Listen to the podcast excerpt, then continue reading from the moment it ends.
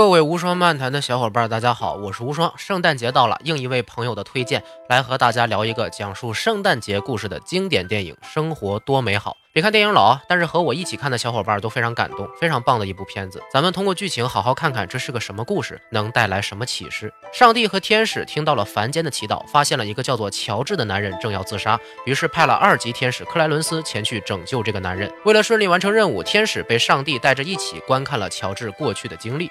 乔治是一个非常有担当的男人。小时候为了救弟弟，导致左耳失聪。虽然自己一直期待着上了大学后外出闯荡，但是在父亲去世后，乔治被迫继承了窘迫的家业，放弃了梦想，转而把去大学的机会让给了弟弟。所幸的是，从小就喜欢乔治的女孩玛丽，长大后仍然痴心不改，而且和乔治相爱结合，过上了幸福的小日子。乔治继承的家业是一家房屋建造贷款公司，帮助小镇的人们建造舒适划算的住所，但是也因此得罪了本地。最大的房产商波特，两人一直较劲儿，但是善良的乔治一直近乎无偿的帮助居民们，而波特却用高昂的租金不断的赶走客户。眼看着乔治建起了大大的居住区，抢走自己的生意，束手无策的波特想用高额的工资雇佣乔治，让他放弃自己不赚钱的小公司，但是也被乔治坚定的拒绝。在经历了大萧条和二战后，小镇上只有波特和乔治的公司挺了下来，而乔治的生意也随着居民的信任越做越好。但是圣诞夜前，乔治的叔叔不小心把公司的八千美元资金弄丢到了波特手里，而银行马上就要下来查账。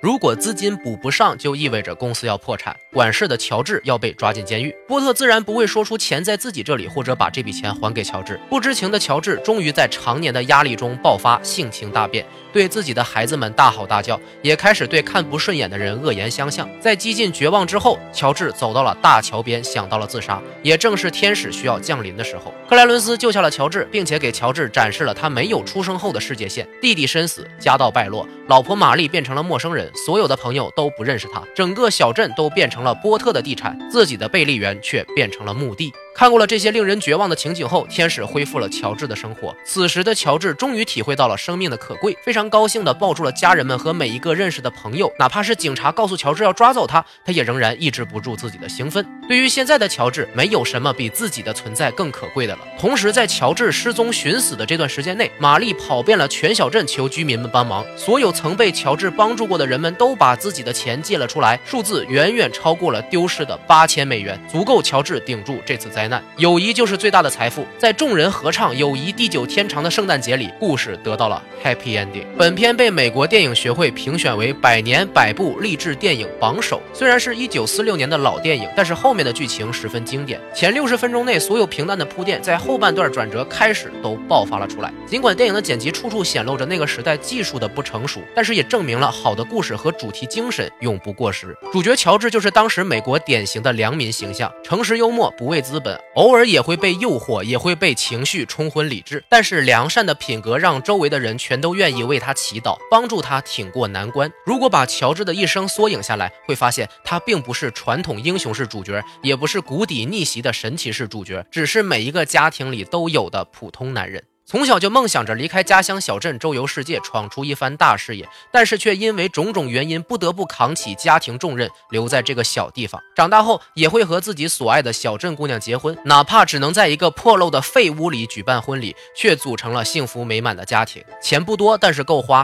有敌人，但是朋友更多。作为一家之主，乔治把父亲留下的公司和自己组建的家庭都打理得井井有条。作为一个平凡的男人来说，他已经得到了所有想要。到的。这就是典型的美国右派主义价值观。只要你足够善良、足够努力，上帝都会来帮助你。作为一个平凡男人的乔治，中间暴怒的戏份是全片第一次让我觉得有兴趣的部分。看着一个乐观的小伙子变成这样，很多承担责任的男性观众都会很有共鸣。正因为自己是一家之主，所有的事情都要自己来扛。本来非常可爱的孩子，在出现困难的时候，看起来都只是一个个麻烦。许多需要和善处理关系的邻里，也都变成了一个个刺激神经的恶魔。这时候的男人是如此的孤独和无助，仿佛以前的努力全都化作了乌有。突如其来的重大打击，让生活瞬间失去了意义。但是上帝和天使并没有无视乔治以前的善行，还是来帮助他想明白了活下去的理由。这种假设自己从未存在过的设计真的是很棒啊！我都觉得很适合来做抑郁症的心理疗法了。当一个人长期压抑，再加上一次重大打击的时候，很容易就忽略掉自己本来拥有的美好，让黑暗。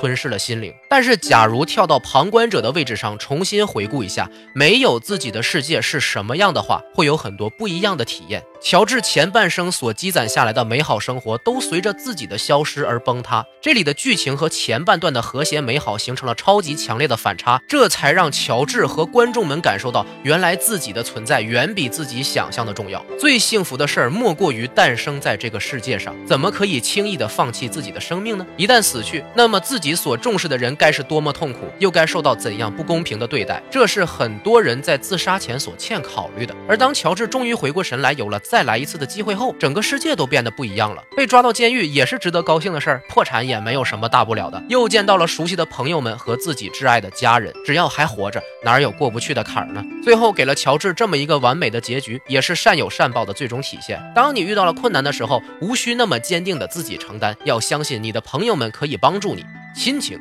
友情、爱情，生活多美好。今天内容就到这里，怎么可能？如果这么简单结束，不就成了很三流的鸡汤解说了吗？咱们一贯都是要深度思考，从而得到价值。下面我来从另一个角度说说这个励志故事还可以怎么看。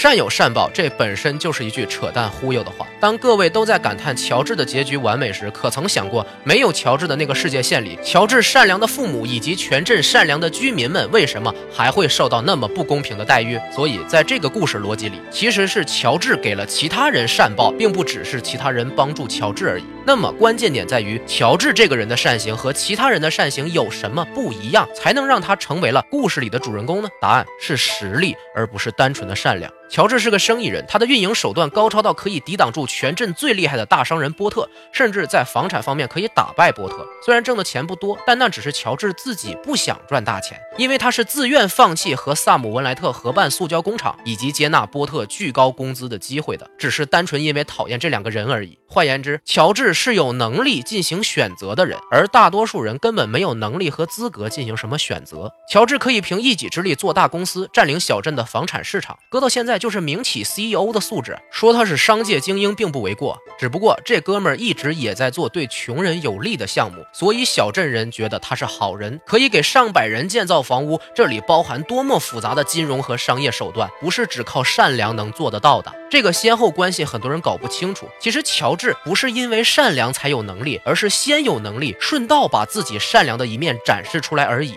善良一向该是强者的选择，不该是弱者安慰自己的借口。所以，你以为小镇居民是因为乔治善良才帮助他吗？不是因为乔治可以帮小镇居民们省下很多租金，提供了足够多的价值而已。如果乔治是一个善良却无能的人，没有多少人会帮他，就像没有多少人会给乞丐钱一样。有一点，我觉得在现实中也是很合理的逻辑，就在大富商波特身上。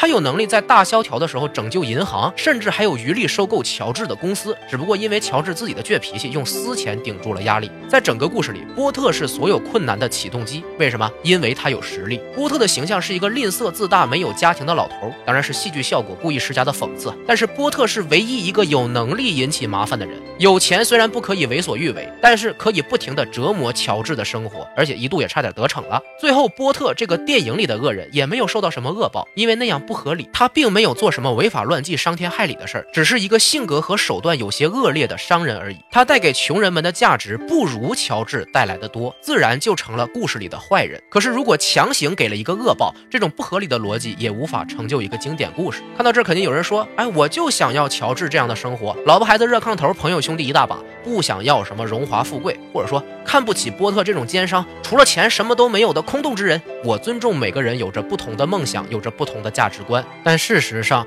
梦想的质量是可以通过梦想者本人得到的社会资源总量比较出轻重的。举个例子。平民的梦想是有个幸福的家庭和稳定的工作，皇帝的梦想是文治武功平定天下。那么，当皇帝想要或者已经实现梦想的时候，平民的梦想就变得不值一提，因为都只是牺牲品罢了。现代人喜欢叫嚣的人权外衣一旦退下，你就会发现小梦想从来都顶不住来自别人的压力，只有有能力的人去利用或者牺牲其他人实现自己的目标罢了。说到底，不管是主人公还是反派，都是因为本身有能力才涉及到了善良这个因素的。可是现实中的我们只是里面的路人角色罢了。很多励志电影的故事很感人，很能给人所谓的正能量，但是这也给了观众极大的误会，就是只要像主人公那样为人处事，自己也能有同样的结局。这就很难堪了，因为乔治或者波特最艰苦的做生意的片段，电影故事里是无法体现的。就像武侠故事里总会一笔带过十年练功的时间，但这段枯燥到无法描写的时间，才是现实中每个人能否成功的关键。路人的能力不足以完成主人公的事迹，而身为路人级别的观众，却总喜欢把主人公的故事套在自己己身上来歪歪，从而达到忽略现实的作用。乔治的死可以对整个小镇产生巨大影响，可是如果换成各位到电影里，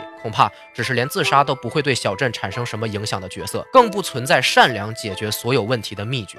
所以，我想给我的观众们表达的就是：看了这个励志电影，不要得到的只是善良这个启发，而是真的励志去做一个有能力和资格给予善意，并且有强大影响力的能人。当你遇到苦难的时候，不要抱怨为什么不是善有善报，这本来就不是对等关系。别人会帮助你，是因为你对他们产生了价值，利益带来的回报要比善良稳固得多。所以在人类这个群体里，如果大家的梦想发生了冲突，我宁愿成为吞噬别人梦想的存活者，也不愿意成为墓碑上刻着名字的牺牲品。这也是我希望关注我和喜欢我的人共同得到的励志结论：要么当幸运的主角，要么当有能力的大反派，但是绝不当被别人左右命运的路人。因为在历史当中，善恶的争论可以维持千年，但是胜负强弱却已盖棺定论。今天内容就到这里，关注收藏走一博士对我最大的支持，如果打赏点生活费就更感激不尽了。圣诞快乐，咱们下期再见。微博和公众号无双漫谈回复“生活多美好”可获得电影片源。